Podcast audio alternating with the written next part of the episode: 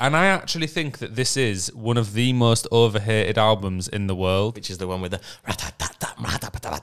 that. And I had this exact album burned onto my Xbox hard drive. Probably one of the most influential rap albums of the last decade.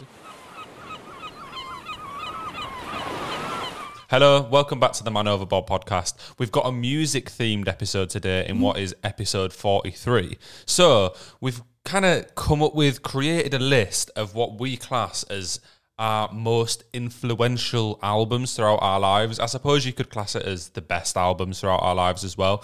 But I'm kind of going for the ones that have impacted my music taste, ones that I've loved for years, etc. etc. That's it. Yeah, we're not really going for ones that are influential in the world of music. It's mm. ones that are influential to us and what you know what we've become as people.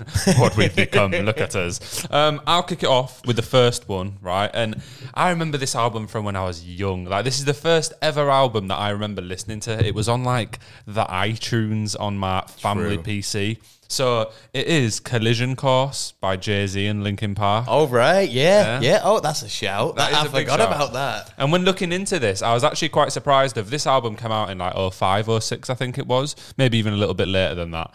Um, and when I looked on Spotify, Numb slash Encore, which is the biggest song off there, has nearly got a billion streams. And I just thought it was quite nice that the popularity of that song and that album has transferred over quite well into the streaming world.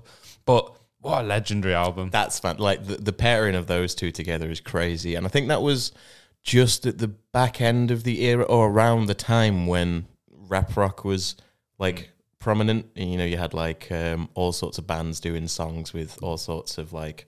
You know, rap groups were doing songs with metal groups, and there was just also just intermixing. And then we got Jay Z and Linkin Park, which is just a phenomenal pairing in it. That's yeah, a, that's it's a elite. shout. That's what I mean. And that album for me led to me listening to Linkin Park's other albums. So is it called Meteora? Meteora? Meteora, yeah, Meteora. yeah. That then became one of my favorite albums. I listened True. to that all the time. I remember I had a little.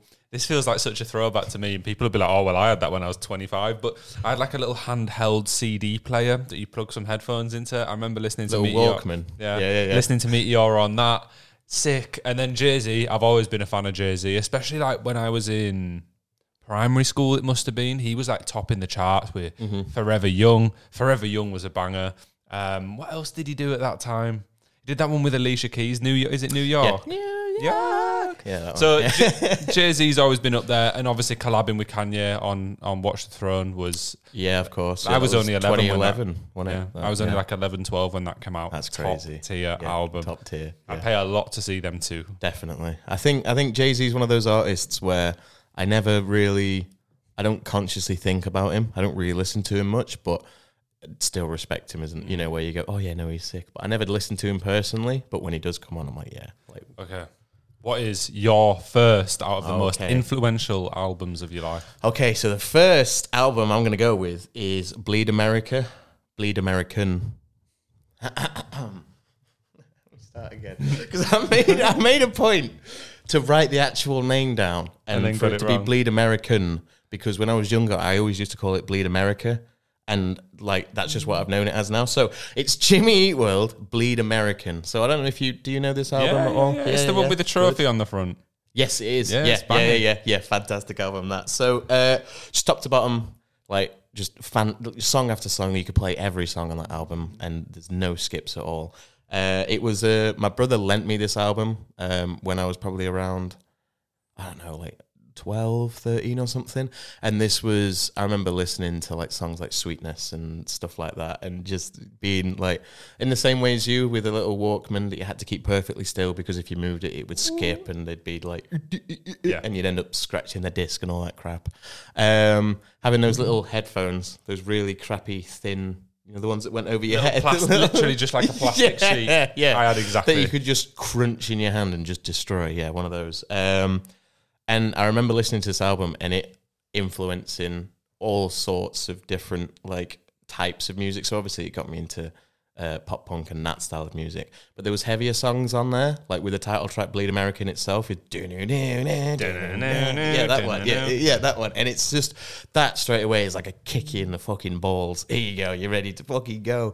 And then they've got other songs on there where they bring it back and they like they slow it down a Sweetness, bit. Like, here- sweetness on that album. yeah, yeah, yeah. yeah. Uh, so it's got it's got the middle, Yeah. uh, Sweetness, Hear You Me. The, Yeah. I never said thank you for that. Do you know Uh, what? This album for me, just to jump in and interrupt you for a second, Yeah, yeah. it kind of reminds me of my first ever relationship because when I was with that person, I saw these headline slam dunk at Millennium Square, and true. Mm-hmm. I proper loved that album as well. Like It's that was the one that. I mean, they've got other good songs and albums, but Oh yeah, this is the one where it was like top to bottom. It was just bangers all the way through. And and Hear You Me is a song that features in one of my favorite movies, which is The Butterfly Effect. Yep. So it kind of goes hand in hand. They got the little date scene, and then that starts playing. The first time I watched that movie, I went, "Oh!" I was like, "This is just fucking." I was already like up there, like in hype for the movie itself. I was, I was what like, a "This is great movie as And well. then that kicked in, and I'm like, "Come on, here we go." So go on then. Let's, I let's- second? Let's name another one. Right, this is one that I think you won't have this one, but you'll have an album by this artist, I would imagine. And mine is the Slim Shady LP by Eminem. So it's Eminem's first album, and for me, I remember finding this on CD uh, when I was a, a young kid. Probably shouldn't have been listening to it, right? But I found this Eminem album. I put it on my little karaoke jukebox machine CD, two little crappy speakers. I was listening to it like, what is this? What is going on here? But then I think that was the one that got me into Eminem, and then I managed to find is it Curtain Call and the is it, what is it Mockingbird, the one with the blue al- blue, album, blue curtains, Yeah, curtain call, encore. Encore. So there was those two around the house as well. So I mm-hmm. discovered this one, and then I sneakily found the other ones. But this was the one that got me into Eminem, mm-hmm. and I just have a very specific memory of being young, having this album, loving it for like a year, and then I got an Xbox 360. So I was there playing the first Modern Warfare, playing Modern Warfare 2, whatever, whatever, and I had this exact album burned onto my Xbox hard drive. So I just remember listening to it. I only had like three albums on there, so I listened to this so much, and even to this day, when I listen to it, it reminds me of running around favela, taking some heads off. One of the albums in my list. The reason it's in there is This a is? similar thing. No, that one isn't. It's not that album, but Oh. one of my albums is in there because I had it on my Xbox and I used to listen to it playing COD all the time, like word for word what you've just described. There you go.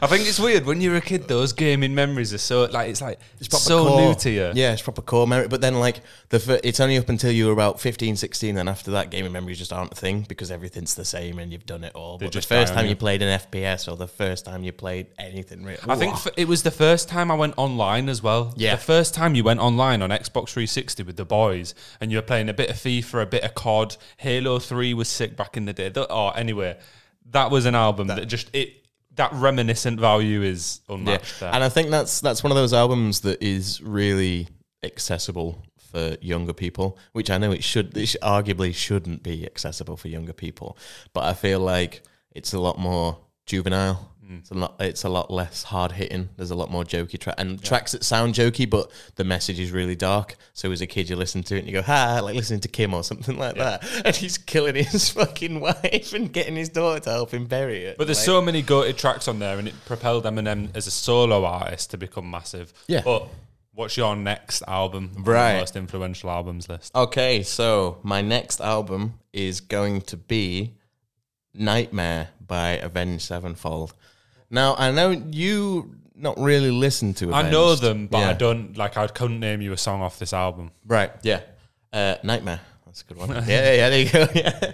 Uh, so, like, anyone in their, like, mid to late 20s that is in the alt scene or is it all was alt or at any point listen to alt music will I guarantee they'll know this album or at least the title track Nightmare. Like it's just it's Is it a proper classic it's one? a proper classic. Like uh it's got like Welcome to the Family on there Buried Alive So Far Away. There's there's a few other tracks on there that are quite big but Nightmare was the one that kind of you know blew up. Kind of like how Sweetness was on Mm-hmm. Bleed American and that it was that thing but top to bottom there's there's no skips again like I, I, I had it on the other day when we were talking about coming up with these lists and I was like oh I'll play through this and I just had it on in the background and I was just like oh my god this It's is kind of good when you good forget album. that you're listening to a full album because it's that good. You don't have to think, "Oh, I'll skip this song. I wonder what's next." If it just flows, that's Mm-hmm. yeah. when it's a win. yeah yeah yeah and that's when you know that they put a lot of effort into the and people don't really do that anymore but that's a different story that's a di- I'm sure we've addressed that a million times over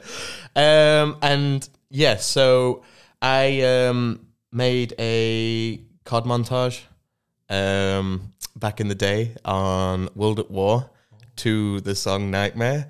So it starts off with and then it goes into the drums. And then when the drums did that was when I'd get like three quick scopes, and then it'd do the leads ups to it on the next bit. And then yeah, I just remember that so well. And that was one of those where um it was after you had to burn it. It was Last FM. Do you remember Last FM on Xbox 360? yeah. Yeah. So I'd, I'd have Avenged Sevenfold radio on, so it would play songs like that as I'm playing. And I remember that was my album for like World at War, um, which was uh, COD Five, um, which was the first one I got into properly, and just that, and then those coincide, and the kind of the the theme of the album is not so much about war and stuff, but it really dark. fits the game Yeah. because it's a gritty game and it's like World War Two and it's all like you know it looks horrible and it's all gloomy and it kind of it works like in time. I want to say as well, just on that, COD World at War, I think is criminally underrated. it's criminally underrated. It's one of my favorite. Do you know what I mean? CODs, Not only did it introduce zombies, which was fantastic, but the online was actually really fun. It was good, and you could do the campaign co-op as well, couldn't you? Mm-hmm. Yeah, like couch yeah. co-op. Yeah, yeah, yeah. What the fuck? yeah, yeah, People yeah. never you could like. do co-op online. Ah. Yeah, campaign. Well, people always talk about COD 4 and Modern Warfare 2 and like Black Ops 1 and 2 rightly, but World at War was actually sick. I'd Yeah, love World at War a was really remaster of that maybe, but And the, the zombies on World at War, the, some of those maps like Der Riese, oh my god, like people, that is still the one Next I to would, Untoten, the first map. Still the one I'd play now. It's 100%. fantastic. Yeah, it's just it's because it is literally just fighting off zombies all around you. But I know what you mean. I can imagine an album like that a little bit heavier and fit the theme of. And it's of a bit it's a bit spooky and a bit edgy, so it's like oh yeah, death bit- and a bit destruction. spooky. yeah, Right. I'll jump into one. And this, like, this was the. I was trying to switch it up now, not just be like, well, I like this one because it got me into this artist. Do you know what I mean? So, my next album, and this is probably one of my favorite albums of all time. It's consistently remained up there, one I can play all the way through, even to this day. And it is Tourist History by Two Door Cinema Club. right. Okay, this is So this was when I was in high school. At this point, you see, it's going up the ages as, as we go through the albums. Um, yeah, I was in high school at this point, and one of my friends, Cameron, I just used to listen to like house music and grime and stuff like that, which I don't mind a bit of still. But I went through that phase, and one of my mates, Cameron, came down to my house and was like, "Oh, I've got this album. He had it on CD. He was like, check it out. You really like it." And I was like, "All right, I'll give it a go." Two Door Cinema Club Tourist History it was, and I fucking loved it. Never went and back. that was it. Literally revolutionized my music taste. Like it completely. I'd never really like. I knew bands, but Mm. I'd not listened to too much indie rock. And this was so good that I was like, "Holy shit! I've got to check out all these other bands. Got to listen to all this other music." And I've seen them live a bunch of times, different periods in life. Like I've seen them at Leeds Fest when I was sixteen, seen them at Y Not when I was eighteen, and I was I was that fucked up I can barely remember it, and my tent was flooded when I got back, and I was, you know, in, it was One a them. bad experience. Yeah. Yeah, but that yeah, was seeing them at live at Leeds the other week, one of the best gigs of my life with one of my best friends and my brother, and I just think that if it wasn't for that album, I probably wouldn't like half the music I like now, and even like some of my favorite bands. And Mm-hmm. I it was you. just by chance that my friends thought I'd like it Mm-hmm. and just give me it and was like, go on, check it out. and when we were like 13, 14, it was like just before like Spotify and stuff. So we didn't really have unlimited access to music other than the stuff on YouTube. But that was a bit annoying with ads and faffing around and stuff. Mm-hmm. So it was probably for him quite a big thing to just give me one of his only albums Yeah. on Yeah, yeah, CD and be like, here, Yeah, listen this to is this. yours now. Yeah. And it changed. It changed my life. So Man got into indie. and it uh, you'll know what you know and stuff like that. Absolute indie bangers that everyone in the whole of the UK knows. Mm-hmm. They've become one of the biggest. This was their debut album, and it made them one of the biggest indie bands instantly. I was going to say that like they kind of like hit the ground running Mm. when they when they came out the gates. Like they, they didn't really have any period where they were. Oh, if you check out this band kind of thing. It was just like, pow, we're here now. There you go, sorted straight Easy into dub. the genre. Sorted. Like. What's next for shout. you? Good shout. Um, my next album, we're gonna go with uh, Panic at the Disco, R.I.P. Uh, it's uh, Pretty Odd, which is Panic's second album. Okay. Um, so this album was like essentially the soundtrack to any train journey that I had when I was a teenager. For some reason, I don't know what the correlation was, but I had a little iPod Nano. No, iPod Shuffle at the time, and then I went don't to a to- Nano. You don't have to And flex on us with all these different iPods. All the shitty fucking budget ones, yeah, the one with no screen. yeah, like, I, I had the exact same one. Um, and um, So I'd go to places like Birmingham and and Manchester on the train and like Liverpool and places like that. And I'd just have this playing. And I don't know what it was, but I'd always just, I could play it from top to bottom. And it was about 40, 50 minutes long, which is about how long the train journey was. So it kind of like. Perfect well, timing. Yeah, exactly. Um, and there's classics on there like Nine in the Afternoon. That's from that album. The Northern Downpour, That Green Gentleman. Um, and this was the album that made me realize that I could enjoy lighter and like different music because it's very like folky and kind of um, there's a lot of like harpsichord and very light like guitar playing and it's it's a very I don't know how to describe it. It's like almost medieval vibes. And It's it's yeah, it's it's different, and I think it made me realize that I like didn't different. Just, yeah, I didn't just have to listen to heavy. dun, dun, dun, dun. Um, I missed the sound that Panic at the Disco had on this album um, because it after this album it kind of they veered off into more not mainstream music, but introducing more of a band and making it less with all these weird instruments and all these strange sounds. Uh, and like the later le- the later releases, they haven't quite scratched the itch of that album. But like the next album after this was Vices and Virtues, and that had like Ballad of the Mona Lisa on it and Sarah Smiles, and like that album was really good. I even had the T-shirt with the uh, logo that they had at the time on it because I just loved that album. But I think Pretty Odd was more influential on me in terms of like my music taste Yeah. because it was so different and it gave me that realization that oh maybe you don't have to be a little grunjo maybe you can enjoy some Yeah, I of the can. I can chill But out a bit. the thing is though panic still played into the like emo sphere Yeah. like around that time Definitely. like that was still even though the music this album i don't even know how this ended up being in the emo sphere because it's so I, say, I bet the, the fan bases must have been pretty similar across Panic at the Disco and like let's say Avenged Sevenfold. I imagine there was a bit of a crossover. Not Panic, more like Panic at the Di- not Avenged. Sorry, it would be more like Panic at the Disco and like All Time Low. Oh well, yeah, but they're very similar. Like that. Yeah, that that kind of stuff. Avenged Sevenfold, not so much. I don't imagine. Yeah, I don't know. I seem Avenged Sevenfold would be more like your monster drinkers. No, but I seem to think people that are into those like heavy, heavy bands, a lot of them are also into pop punk Maybe, but would you class Panic as pop punk?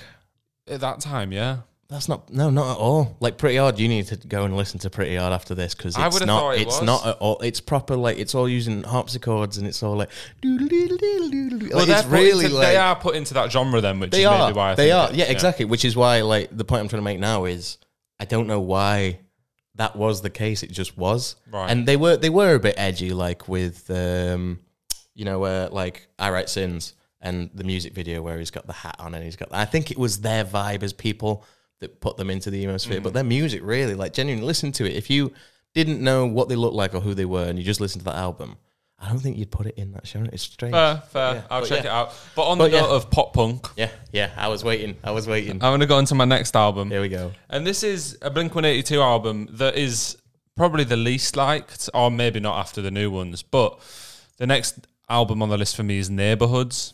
Come on. By Come Blink-182. on. That's a shout. oh, that's a shout. Yes. Uh, very similar to the Two Door album, but under different circumstances. So I'd pretty much I'd grown up around pop punk in the sense of my brother and even my dad to a certain point. Like I'd heard of Green Day, I'd heard of Blink, I'd heard of whatever, but I'd never actually listened to them. I might have seen some of the music videos on Kerrang when I was younger, as you do, but I was like 14 at this point, 15. And my dad and my brother built me a gaming PC, um, which I was buzzing with. You know, my birthday present. I was like, yes, first little PC. and my brother put a few albums on there, and one of them was Neighborhoods, and it, it must have not come out that far behind, if that makes sense. So it must have only come out, 2011. wasn't yeah, it? a few years before, but I would never have heard it. So put press play on this album and I was like, holy shit, this is so this was after the two door. So I was more open to rock music at this point, or guitar music at least. I was like, shit, this neighborhoods album is actually sick. And some massive highlights on there. I love After Midnight. That's that's, one of the fantastic. that's in my opinion it's top three Blink 182 songs. And then I also love Ghost on the Dance Floor. I think that's a banger. Yeah. There's so many. Th- Anyway, I could name probably every song. MH3. Yeah, I, I don't know. one. What I don't know the numbers were. title. No, I can't remember the numbers, but that's a. In a path That's about a it. helicopter. But after that, I then got my brother's old iPod, or like maybe just got access to the iTunes. So I'd got somehow got all the other Blink albums. I was like, well, this album's sick. I'll get all the other ones. So that forced me to do do that, and then I listened to them all whilst I was on the way to America for the first ever time. I remember my mum had just got me some like cool Bose headphones, and I'd put all these Blink albums on my. I think it was an iPod Touch at that point, mm-hmm. and whacked them on. List obviously like an eighteen hour journey, and I was just listening to like Blink album after, and I'd never heard them before, and I was like, this is sick. And then like probably take off your jacket and pants, or t- is that is take, yeah, that's what it's Take called. off your pants and jacket. I knew I was wrong somewhere. Um, is probably my favorite of their albums now, but this one is definitely the most influential. Yeah. and it's led to me. I've seen Blink live, uh, unfortunately without Tom DeLonge, but we're going to do that soon. Oh, come on. Do you know what? Like Blink, come on the podcast. Tom DeLonge. Do you know that, uh, if anyone is interested in our dream guest, I think Tom DeLonge or Mark Hoppus would be our, to- or even Travis for me. I don't- any, Blink them. member, Any. Yeah. Even even um, Matt Skiba. Yeah, Skiba. I'd take, I'd take Skeeb. To be honest, I'd like to talk to him a lot more about Alkaline Trio Yeah. because I love them as well. But this is what I mean. It sent me down rabbit holes. I know even who the, the other bands that Blink members have formed. I like Angels and Airwaves. I like Boxcar. I like Plus 44. I like uh, Alkaline Trio. And this made me get into pop punk, which has since become probably top three genres for me. I've been to Slam Dunk multiple times, been to loads of pop punk gigs, dragged my mates to them, seen ankle breaking mosh pits and do you know it's it, but it was this if it wasn't for this album and to be fair if it wasn't for my brother putting this on my pc mm-hmm.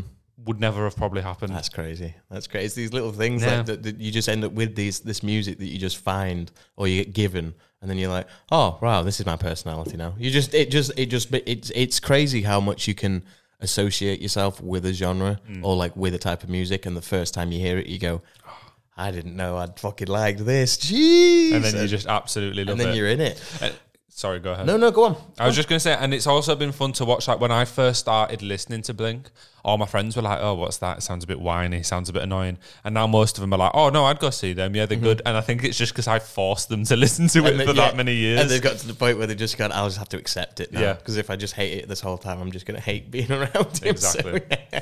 My next one, I'll, I'll keep it on the theme. We're going with Blink. I'll keep Blink in there. I'm going with the Mark, Tom, and Travis show. okay. Now, the reason I'm going with this over any of like their studio albums is because it was the album that got me into like live performances. Mm-hmm. And the idea of you, you know listening to that album like sat there with my headphones on in a car or like I don't know sat at home on my bed or something.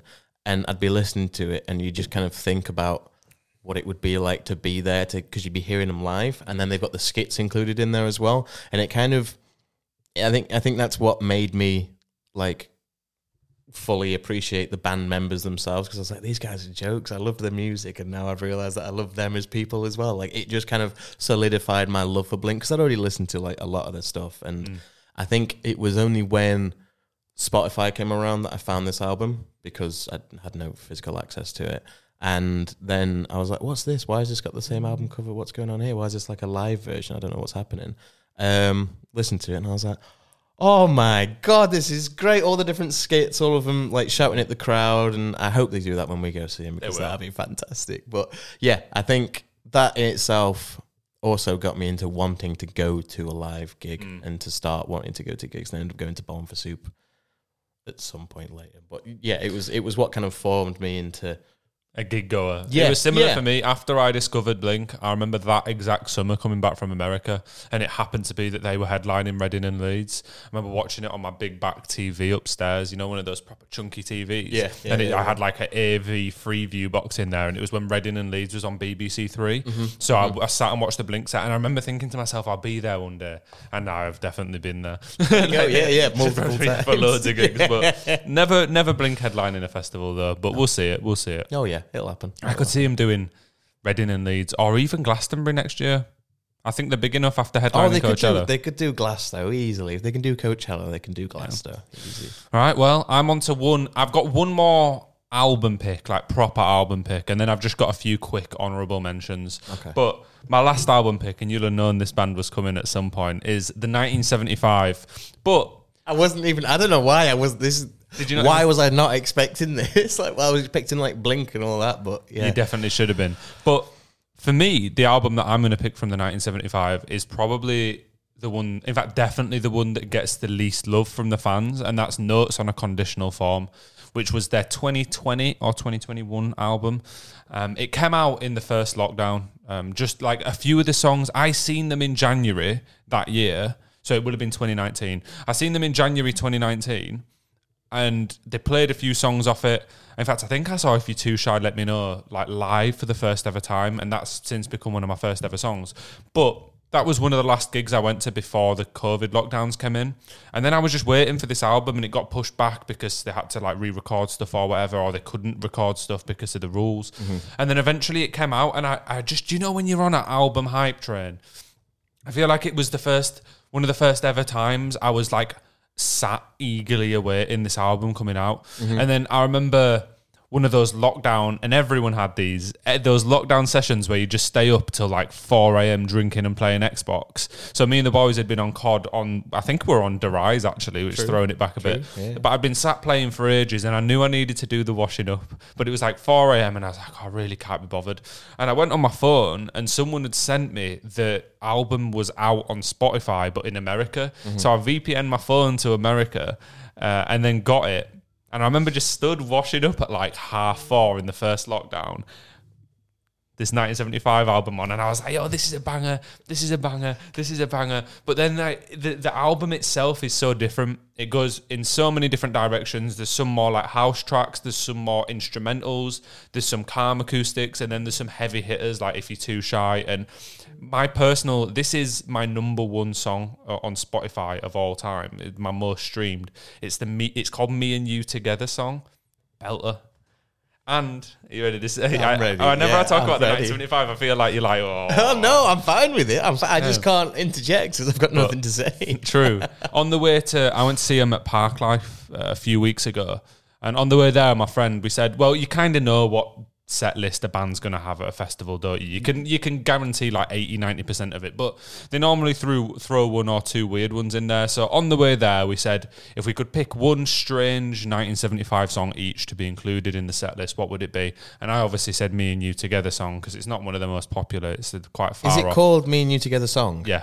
That's annoying. Anyway, um, you fucking thrown me off there. Sorry, I'm sorry. no, it's fine. Do you know when you can't remember? All right, so we're on the train there, and I said that, and my friend said a song called "She's American," which again, a few albums back, not very popular. These song titles, bro. Um, but it happened to be at the festival. They were the only two random songs that they played. No and it- It, was the two that we wanted. hell. The rest of it was like typical, like all the hits, and them two were the two throw-ins. And I was like, "What the fuck? That's Fair mad." play. No, I like Um, that. I like that. It's it's always nice when you know you've got a favorite track of your artist because it's it, you know if you really like an artist, your favorite track is less likely to be their top Yeah. track.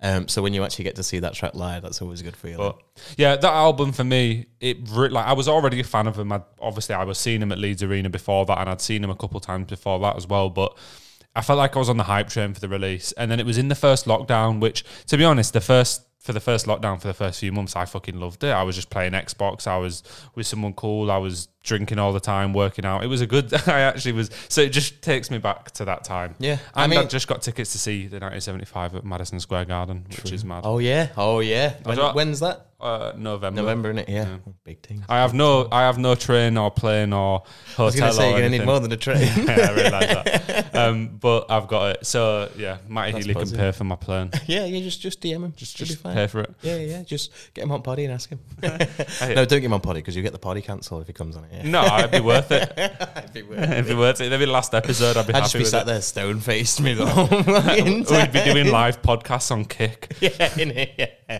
Get a fucking hundred million dollar deal. Anyway, that's for another time. Um, I th- the most recent album I can think of where, where I got on that hype train for was um, "Music to Be Murdered By" by M, which dropped during lockdown as well. And I remember staying up till five a.m. as soon as it came out because it dropped at five a.m. English time, which is midnight Eastern.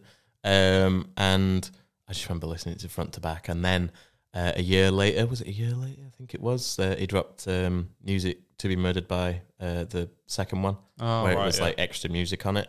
Uh, well, it wasn't even extra music on it. It was basically an entirely new album, but following the same kind of theme. Uh, it's like a two disc type deal. Yeah, I remember seeing and it. that again kind of added to the hype. But that was like a year later, so I waited for that. But I know what you mean about getting on a hype train for an album. It's very fun to do. It's the greatest when, you get little. The problem, the only problem with them, kind of veering it away from that, is that he never does promo. He'll just fucking like kamikaze out of nowhere. No, nobody knew that were fucking coming. So it, you can't get on the hype train sometimes. But with music to be murdered by, there was hints, and you know the Eminem subreddit's just full of conspiracy theorists. And this was in this video, and do you think this means this? And some people are actually right when it comes out, and you think, how did they know? Like they've seen like something in the background of a picture that Dre posted to show that M's in the room, but you can't see him, and you're like, "That's bullshit." And then it comes out, and you go, "Oh my god, they were right! What the fuck?" That is a bit scary, isn't it? That is a, but uh, yeah, I completely agree. That it's actually a magical feeling when you know that your favorite artist is about to drop an album and you sat waiting for it. Music's a great thing. It is. It is. I'm gonna. I'm gonna go on to my last like full Okay. album, and then I've got like one honorable mention. Uh, so it's um, this is the album that I don't think you'll know, or really not many people will know. They might. It's the thing is, it's very, it's very heavy. So it's um, people that are into heavy music will know it, and it's it's quite a classic in that genre, but it's a very locked away genre. Yeah, I I suppose. Um, so there are Brazilian Portuguese um, band, Mm-hmm. which in itself already puts a lot of people off them. You know what I mean? Everyone's turning the podcast off right now. it. Yeah, but this again, this is an album that my brother gave me when I was younger, Mm-hmm. and um, I just kind of listened to, and um, I remember like really getting into how heavy it was, and there's like tribal influences in their songs where they're like. They've got like the tribal drums and then loads of like throat warbling and like really weird like like all these like these weird vocal techniques and all this shit like, like all the all all sorts of shit, man. And um, I spoke to my brother about it in later years, like when I, when I'd got a bit older, and I was like, "Oh, have you seen uh, Sepultura got a new album out? I think they're doing a tour and all this stuff." And um, he told me that the only reason he gave me that album was because he didn't like it. So he just straight up gave it me. And but I went through all those years from whenever he gave it to me when I was like maybe 10 or 11 to like my mid teenage, so 15, 16, talking to him about it. I went all those years thinking my brother was like a big metalhead kind of guy. Just um, and because of this album that he gave me, I figured that his other albums must be like that because he liked like Radiohead and like Funeral for a Friend and bands like that. So I thought he was into this heavier stuff, but You just said evidently not. Radiohead as metal music. Huh? Radiohead. rock. Oh yeah, but I, But no, but he was into like heavier stuff, so I figured that he'd know, but be. you said heavier stuff, and then the first band you said was Radiohead. Well, no, but that was that was the music that he was into. That I remember him being really into. With those two bands were mm. like big bands for him. So I figured this wouldn't be that far away from that kind of music. Mm. As a child, you don't understand how different it really is. Um, so obviously, as I got older, I started to realize, oh no, that's the kind of music he likes. This is not that music. But when you're a kid, heavy is heavy, and something with guitars and drums is the same. Slipknot's the same as fucking Foo Fighters. You know what I mean? It, it just all sounds really heavy. Um, but yeah, so he inadvertently introduced me to the world of heavy music. So without him not liking heavy music and giving me that album, I would have Shit. maybe never gotten into that side of like, oh, I love death metal, oh, I love black metal, you know, that kind of stuff. Um, and it has like it has a fair few classics on it. Like uh, it's got Roots Bloody Roots, which is one of the biggest songs. Uh, it's got Ratamahatta, which is the one with the that, that shit in it, which is fucking fire. And it's basically it's got it's got like throat noises and like it's like it's scatting. It's kind of like do stuff like that and expect me to. Keep it's kind of like it's kind of like Korn freak on the leash, right. freak on a leash. Sorry. I know You Korn, but I don't know. Uh, yeah. that one, that one. You know that one, yeah. It's just, it's just like a beatbox session. Yeah, it it's it's like that, mm-hmm. and it's like kind of like Scatman John. Scatman, don't make me do an impression of that. you know know that what one, that is. don't you? What? Nah. Scatman, I'm a Scatman. Skibidi bum bum bum. No, I don't know. You don't know things. Scatman? Nah, what's that? You don't know Scatman John? Why am I? Why am I being made out to be the weird one here? As if you don't know Scatman John. Not That's a clue. crazy. That's crazy. You don't know I'm a Scatman. Skibidi bum bum bum. Nah. No, well, all of the, the only example that you'll know then is Korn freaking a leash. But yeah, that kind of like I didn't realize I was into those kind of techniques being used in songs and like kind of fast talking like Scatman, but also this weird like rhythmical Yeah. and making it into like making it Something.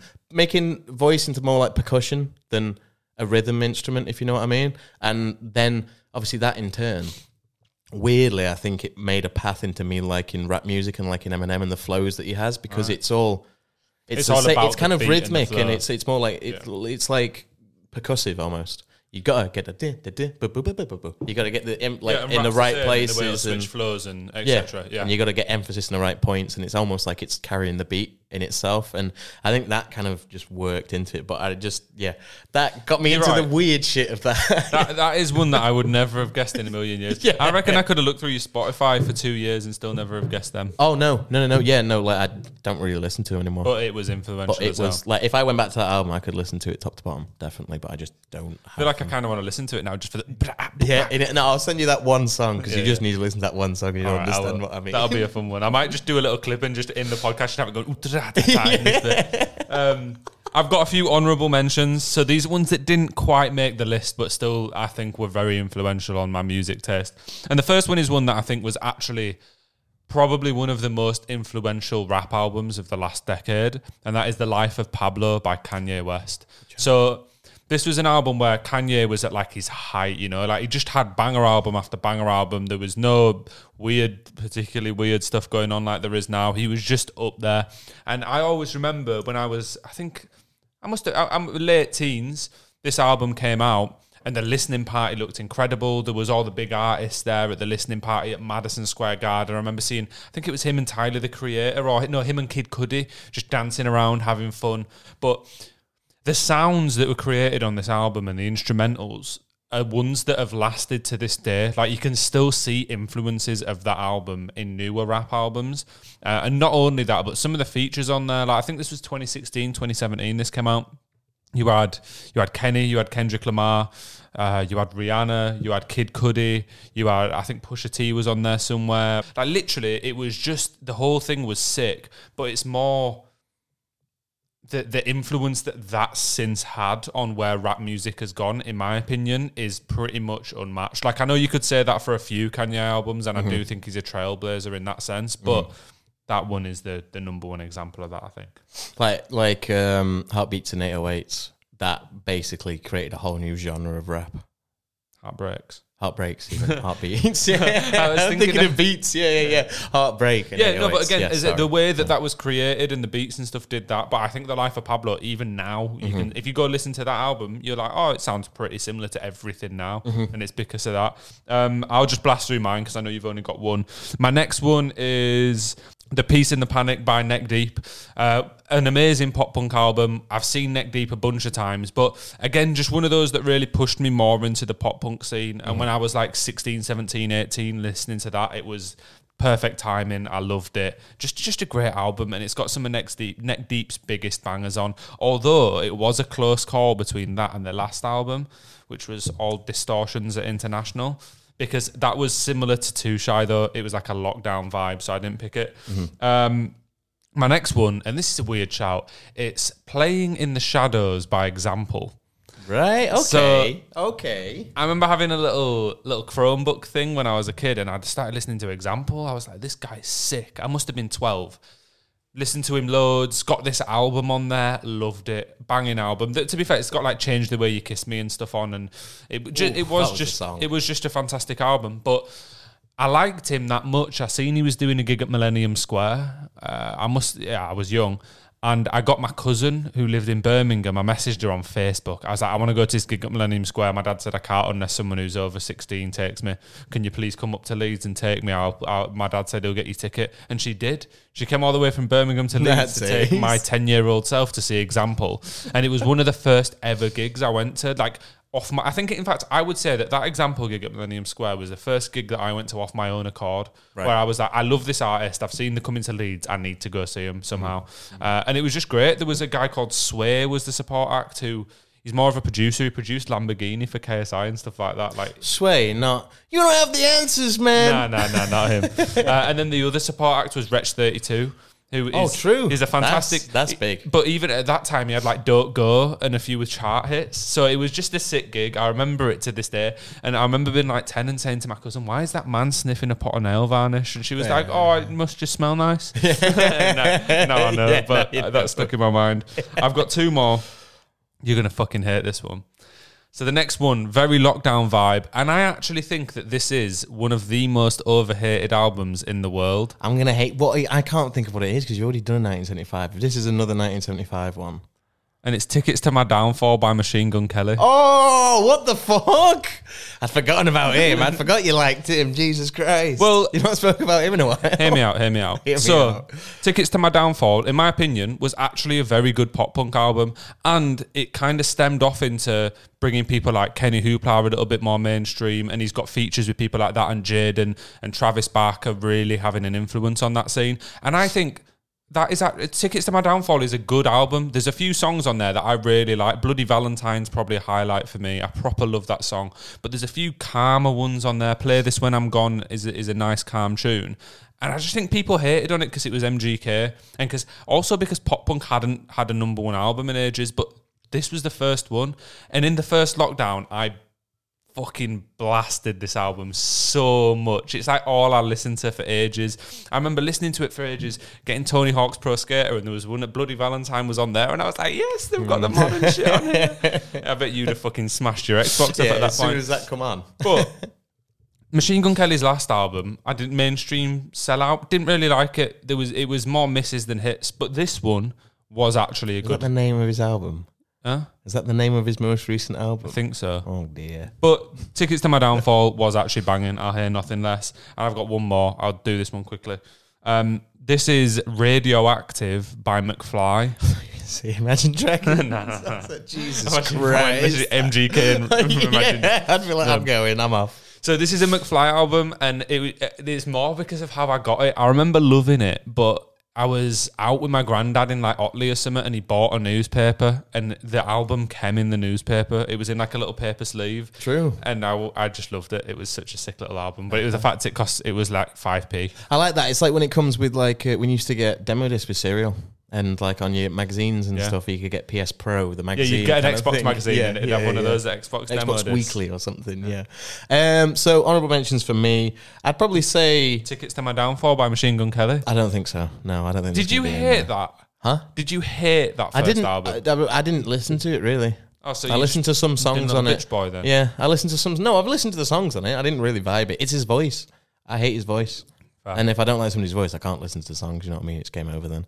Um, but I, I would say honorable mentions is probably something like Curtain Call um, by Eminem, Mm-hmm. which is just a compilation album. And the reason for that is because I actually got into Eminem through YouTube. Did you have an Eminem album on there? No. That's mad. I didn't. Do you know why? Because I never. I didn't one. listen to his like long form Eminem albums when I was younger. It wasn't. There wasn't really anything that was influential on me to get into that point, kind of thing. Uh, and the reason why is because I found him through YouTube. So I used to listen to his songs through his music videos. So I never really, you know, albums didn't really follow them. Um, but the one that then kind of took off for me was Curtain Call because when that came out, that was obviously a compilation album, and I didn't realize that it was a compilation album. I thought it was just an album. I was like, these songs are ace. And then when I started to listen to like Slim Shady LP and like. Marshall Mathers and all that, I started going, oh, this was from.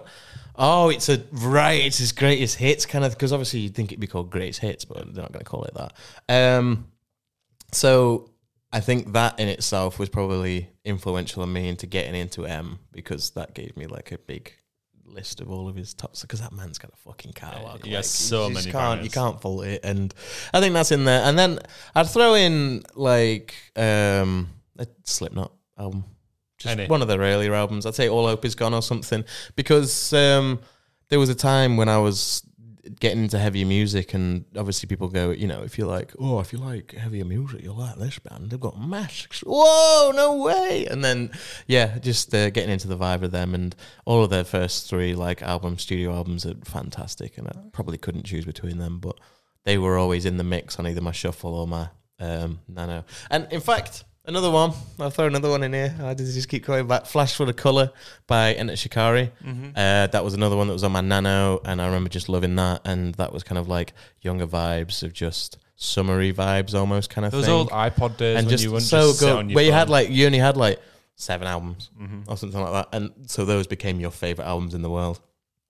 But I forgot about Flash Flood of Colour then until I started thinking about listening to my iPod and then going, oh, because I had that on there. Like, oh, and I had that. I mean, I could go into Prodigy. Oh yeah, you there's so I many. I, I into- Mm-hmm. doing this list was so tough because I listened to so much music. I could have thrown a Queen album in there from when I was a kid. oh, yeah. Yeah, the Platinum Edition. Yeah. I had that one with the this. 25th anniversary thing. Yeah, there was Uh, the third disc. There was a remix of another one, Bites the Dust, by Wyclef Jean, uh, and I know that top to bottom lyrics all the way through. And that that song, that song back in like when I was like ten or eleven, that was also influential into me getting into hip hop without go. even knowing it on a Queen album. That Like, is come mad. on, like Uh? I nearly threw a Black Eyed Peas album in there because I remember having Elephunk, I think it was. Elephant, on- yeah, on the one with the blue with Yeah. them in the corners. Yeah, I love that. good. Uh, so there, there was loads. Let's You know get what? it started. Was on that. Yeah, maybe we could do a part two at some point Yeah, because maybe. I've enjoyed this and there's certainly more. You've probably Oh, just yeah. heard half of them, but there's certainly more albums. Or maybe we should do it with songs, like individual songs.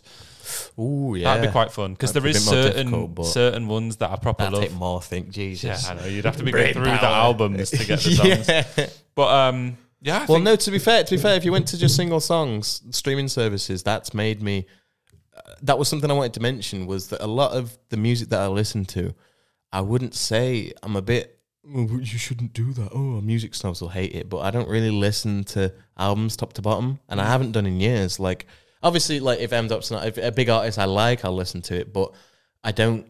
Like if I find a new artist, I don't go back and listen to an album top to bottom. Yeah. I listen to the top tracks and that's usually about it. That's if I find a new artist, I listen to like the top ten songs and then go through them. And I will take a look at their albums, and if I really, really like them, I'll listen through them. But like rule of thumb, I'm not going delving in the discography. I'm just See, listening I to force myself to sometimes, you know, if there's an al- like an artist that I'm like, oh, I might like them. Sometimes I just put the most recent album on, but I do the same as you a lot of the time. But then if it's an artist I know I kind of like and they release a new album, I'll always listen to the full thing. That's it. Yeah, yeah, yeah, yeah. No, I'm the same. Yeah, if I like, if it comes into like your release radar, and, and you see, you see a single one week, so you listen to that, and then you see the same album cover but different name, and you go, oh, this must be an album. Then you view the album, and you go, oh, it's a whole album. Then I listen to it, kind of thing. That's usually how I get them. But yeah, Well, I think we smashed that out. I think we smashed that out. Um, I enjoyed don't doing think- that. I- I'm I'm very happy with all the picks as well. I don't think I'm going to say I didn't pick any bad ones, but I thought yours were pretty spot on as well. Uh, Some of them I don't know, but I listened to that. I mean, I won't say you listen to it. I won't say you picked any bad ones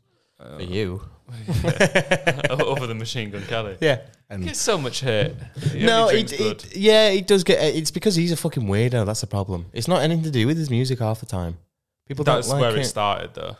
What do you mean? It, well, he's always been a pretty controversial figure in music, whether it be the beef with Eminem or moving to pop punk. No, of course, but like that is definitely where it started. But I mean, him being a weirdo definitely made more people dislike him. In turn, disliking his music. In turn, him getting more hate. Yeah, Kind of done it to it's himself. true. Speaking of disliking, every wrestling fan in the world is going to dislike Logan Paul when he wins the Money in the Bank match this You weekend. think, you think they're gonna Oh, beg it might to be win? next weekend. It might be next weekend, actually. Yeah, yeah, next weekend. Well, I could just see it. I could just see him doing it. Do you think? Do you think they'd actually? Do you think it'd go all the way? You- Yeah. Who Who else is? Do you know what? I know I know LA Knight's in there, but I'm not entirely sure who the other people are. But obviously Logan Paul being added to Money in the Bank is such a a good addition because he's a high flying dude. There's all the ladders and all that stuff, Mm-hmm. and there's enough people to catch him to jump off really high heights. Yeah, you, I think we're gonna end up seeing him doing some. I know we've seen him do crazy stuff. He's done zip lines. He's done you know frog splashes into commentator table. He's done all sorts of shit like that. But this might be a match where we see him do the craziest shit he's done. This might be because this is less like a WrestleMania match where it's a bit more you know like fun and a bit less serious. Yeah, This will be like a proper serious match for him, so I can see him. He'll be wanting to show off. exactly. I mean, I suppose I length. suppose he has had a match at Mania and stuff now. It Yeah. doesn't really get much bigger Yeah. than that. But I, I honestly could see him winning this. So at the minute, you've got Damian Priest against Shinsuke Nakamura, who's fantastic, against Ricochet, who's a great high flyer, against LA Knight, who Nakamura's a high flyer as well, isn't he? no, Is he not? no, Who am I thinking? he's of? more technical. I don't know. Nakamura, you probably would mix him up for a high flyer, but he doesn't really do stuff like Maybe. that. Um, but you've got LA Knight in there, who at the minute all the WWE fans love LA Knight. He's, pro- do you know when someone's proper popping off? Mm-hmm. And I'm quite surprised by it because when I first seen him come about, I thought, meh, but everyone loves him, so I think he should win it. I like personally think he should win it. But then you've got Logan Paul and a fella called Butch, who I don't really know who that is. um, Butch. Butch. Okay. Uh, but yeah, I mean, I think WWE love a little marketing ploy, and it would actually make people. If he beat that LA Knight to win the Money in the Bank, he would be. People would fucking. It's such a good opportunity Do you for think them to do they that. try and get him into being a massive heel? Do you think Yeah. they're going to make him into? I mean, they already are going down that route anyway. But do you think they'll heal him as much as fucking Roman Reigns? so do you know what I think they'll do? He'll win because they, they've introduced a new title now. Remember, so there's a new world title. Seth Rollins is a new world champion. Mm. Logan Paul will win the Money in the Bank, and then he'll cash in at one at like SummerSlam in a couple months against Seth Rollins and actually win the title. You reckon? Yeah. You reckon? Or you they'll, it here or they'll, or they'll, or they'll let him win the money in the bank and then just fuck him off and, and make him look like a bit of a joke. Let him Yeah. go cash it in and then lose, even though Rollins was fucked up. Just Make to it- make Rollins, just to give him a bit more power. Yeah, to get it. yeah, to give him like a leg up, as if to say, no, he's not. I know you wanted him to win, but he's not winning just yet. And then to also give you a bit longevity in Logan's like come up rather than bang, he's and then he can have a like a, a whole year's Retribution. worth of yeah, yeah, yeah. Oh, I need to get the title back, you prick. Oh, blah blah blah blah. But to be fair, Logan in the Money in the Bank match will be banging. Excited for it's that. something something I've In noticed London as well. Is it? Yeah, I was going to go, but I'm in Belgium. True. Ah, pain. No, it's it's something that I've noticed recently with with WWE. I'm you know I'm watching less and less WWE and watching more and more AEW. Mm. That kind of stuff. Like I, I I'm preferring it, and um, things like uh, One PW. Yeah. And uh, places like that, just the more amateur places, but they've got wrestlers. They get a lot of um, what's the NXT, no TNA, Ring of Honor, the one in Japan? New Japan Pro Wrestling, NJPW. No, it's not that one. There's a there's like DD, DDN, DD something. Anyway, it's the one where I've just it's named like, like six it's wrestling like- companies. it's Come on. Yeah, it's not. It's not any of them. It's the one where it's like proper off the rails wrestling, Oh, where they right. do the craziest shit, where they're like hitting each other with mad shit, and they, they get wrestlers from that. They've got like a they've got a very good relationship with Japan, which obviously WWE is kind of we're our own network Yeah. and all this stuff. And AEW, One PW, all these people seem to share. Oh yeah, no, they are. It wrestlers is in New between Japan. It's New Japan and AEW share like they go between each other. Maybe it is New Japan then, but there's another company Yeah, as well. I can't think of what it's called. They're Anyway. certainly not limited to just their own No, people. They no, fling- not at all. About. and they can i think it makes for more interesting like lines and like do you know kenny omega Mm-hmm.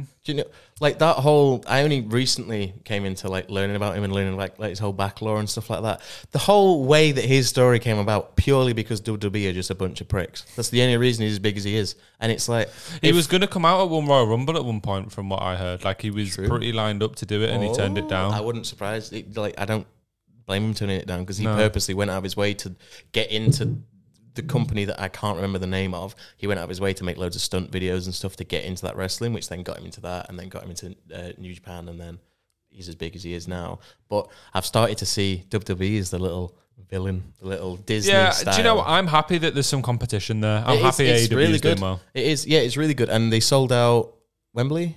I don't know if it's sold out. No, it, what what it, Wembley. Was it sold out? No, it's not sold out. Not sold out. But, they, But they've, sold, a lot. shitload of seats. More though, than I haven't thought they would. Yeah. We talked Which about is- this months ago, and I said they'll do less than 20k, and they've Yeah, done like 60 or Yeah, something. in it, and all the WWE fans are salty. You you know salty, you know To be fair, I don't think that that's the case. I think mo- un- unless it's like a little troll online, I think most wrestling fans are just happy to be the wrestlers that So weren't in WWE got underpaid massively. Now there's two places they can You- get paid well. You would think that, but like the amount of discourse I've seen online, people getting pissed off at AEW and stuff from WWE fans, and it's like, just enjoy both, bro. What's wrong? That's like having a go at, you know, saying, "Oh, I don't watch Championship." No, I'm it's not like the watching that. I only watch PS5 versus Premier. Xbox debate, innit? Yeah, yeah. because where you just- reality, you want both to be doing well, so they're both battling for good games and to create Yeah. good stuff. But you- it's yeah. like it's like you do know you can watch both. yeah, just turn them on. It's fine. like, come on. Yeah, fuck? especially when half the AEW roster is old WWE that you were probably a fan of anyway. Just sort it out. And then you just see the name and you go, "It's oh, it's Scumbag Dave now." you know, like, that's his name now. Scumbag Dave, you know. Hell. But um, yeah, Excited for that. There's another fight that's going on in the online world at the minute. Oh, it's, yeah. it's a strange one. It's Elon Musk against Elon Musk is beefing Mark Zuckerberg online, and they have agreed to have a cage fight. Um, well, Mark Zuckerberg screenshot Elon saying he'd do it and said, "Send me location." Send me location. What the fuck? It's so like it's such a power play. Like what the fuck? So it started out with somebody joking, saying, "Oh, you two should have a fight or something." Wasn't it? It hmm. was we should. Oh, and then Elon, Elon replied to it saying, "Yeah, I'd do yeah, that." set it up and I'd come down, kind of thing. And then Zuck posted, and it. You don't want to get into a fight with Zuck. I'm sorry, he's a fucking. I know Elon's like people are saying it's like a robot versus a reptile. Like that's It literally what it is. It's like Mortal Kombat. That's what's going on here. This is fucking. You got an android man. It's, it's and, like a robot versus a reptile. yeah. So it, it honestly, Elon Musk will die if he gets in there with Mark Zuckerberg because Mark Zuckerberg He's is a little jujitsu, wiry bastard though. You can tell he's Yeah, but he's been doing jujitsu for like four years. and his- obviously, that thing, that meme recently when he's making his daughters do press ups and he's wearing the giant weights on his chest so that he's having to run with conditioning and all this stuff. It's like that man's in shape. I don't care if he looks you know like what? he's dead. I'd love it if it happened. Eddie Hearn did a video where he said, "Do you know what? People have been asking me about this fight. People have been asking me if I'd promote it. No, no, no, no, no. I'd absolutely promote it. I'd make this the biggest fight in the internet. Come on, boys, let's do it." Like, and I found that quite funny. I think it, you wouldn't have to do anything to make it the biggest fight ever. No, because it's literally two of the richest people on the planet. Everybody- and definitely two of the most powerful and influential. It would be on every fucking platform. It wouldn't be just, just on one network. Like, uh, it definitely wouldn't be on Amazon. They'd be like, the fuck you, Bezos. You're not having any of this. Make it a triple threat. Let's do it. Triple threat. That's what. To be honest, though, Bezos is in shape too. Yeah, he is. So Musk could be fucking getting Musk, pummeled. Musk could be the biggest, but he'd run out of uh, steam after like two hits. because he's the biggest, but he's built like a fucking Milk. Toblerone. No, no, it's fucking bizarre. It's weird, in it. It's like it, it comes out and then goes back. It's weird because it's not a. It's like he's got a belly in his chest. It's like really. separate, uh, it's like a whole fucking. I don't know. It's bizarre. All right, but who would who would you be? Who would be your? Who would pick? I be? Who would be your pick to win that fight then? Come on, Zuck. Big Zuck. Yeah. Musk is like six or seven inches taller though. I know Zuck knows jujitsu, but that's a lot. Yeah, I know, but he can just fucking get down on the ground, go around his fucking ankles. Musk's down. No, I'm backing Zuck. The Bigger I, they I'm are, just trying to be the, devil's harder they fall. Oh, cheers, Dad. One, this is something that I just came up with. Yeah, it popped up in a group chat. We're all coming at ones where it's like, oh, what would his, what was his, uh, what would their ring names be? So what would like Elon Musk, the Muskinator The Musketeer. or something, Musketeer? That's good.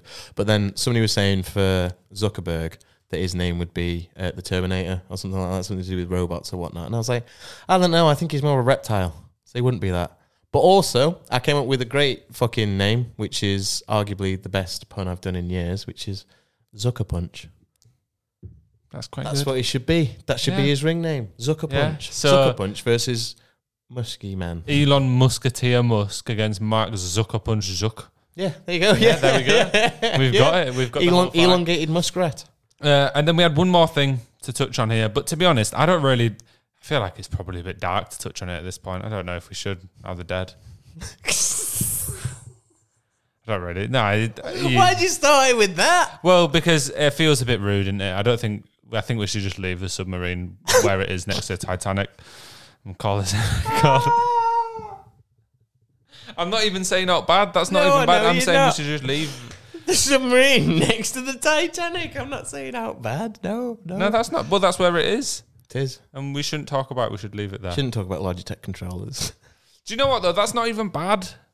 The Logitech controller's fine How is that fine? because the army used fucking use Xbox controllers to control certain drones and and and things that fly. Yeah, that's an Xbox controller, not a fucking Logitech. Yeah, but Getting a Mad Catz fucking scuff controller or something to control a fucking submersible that's going fucking so deep underwater that Yeah, but it's in the fucking thing. As long as it doesn't leak, it's not going to break. They got, have you seen inside that fucking submersible, bro? They had a controller and two two fucking monitors and a little window at the end. Yeah, I didn't really get the whole point of it. You would have barely seen out anyway. There was no point. You might as well just watch it from fucking surface. It's dumb.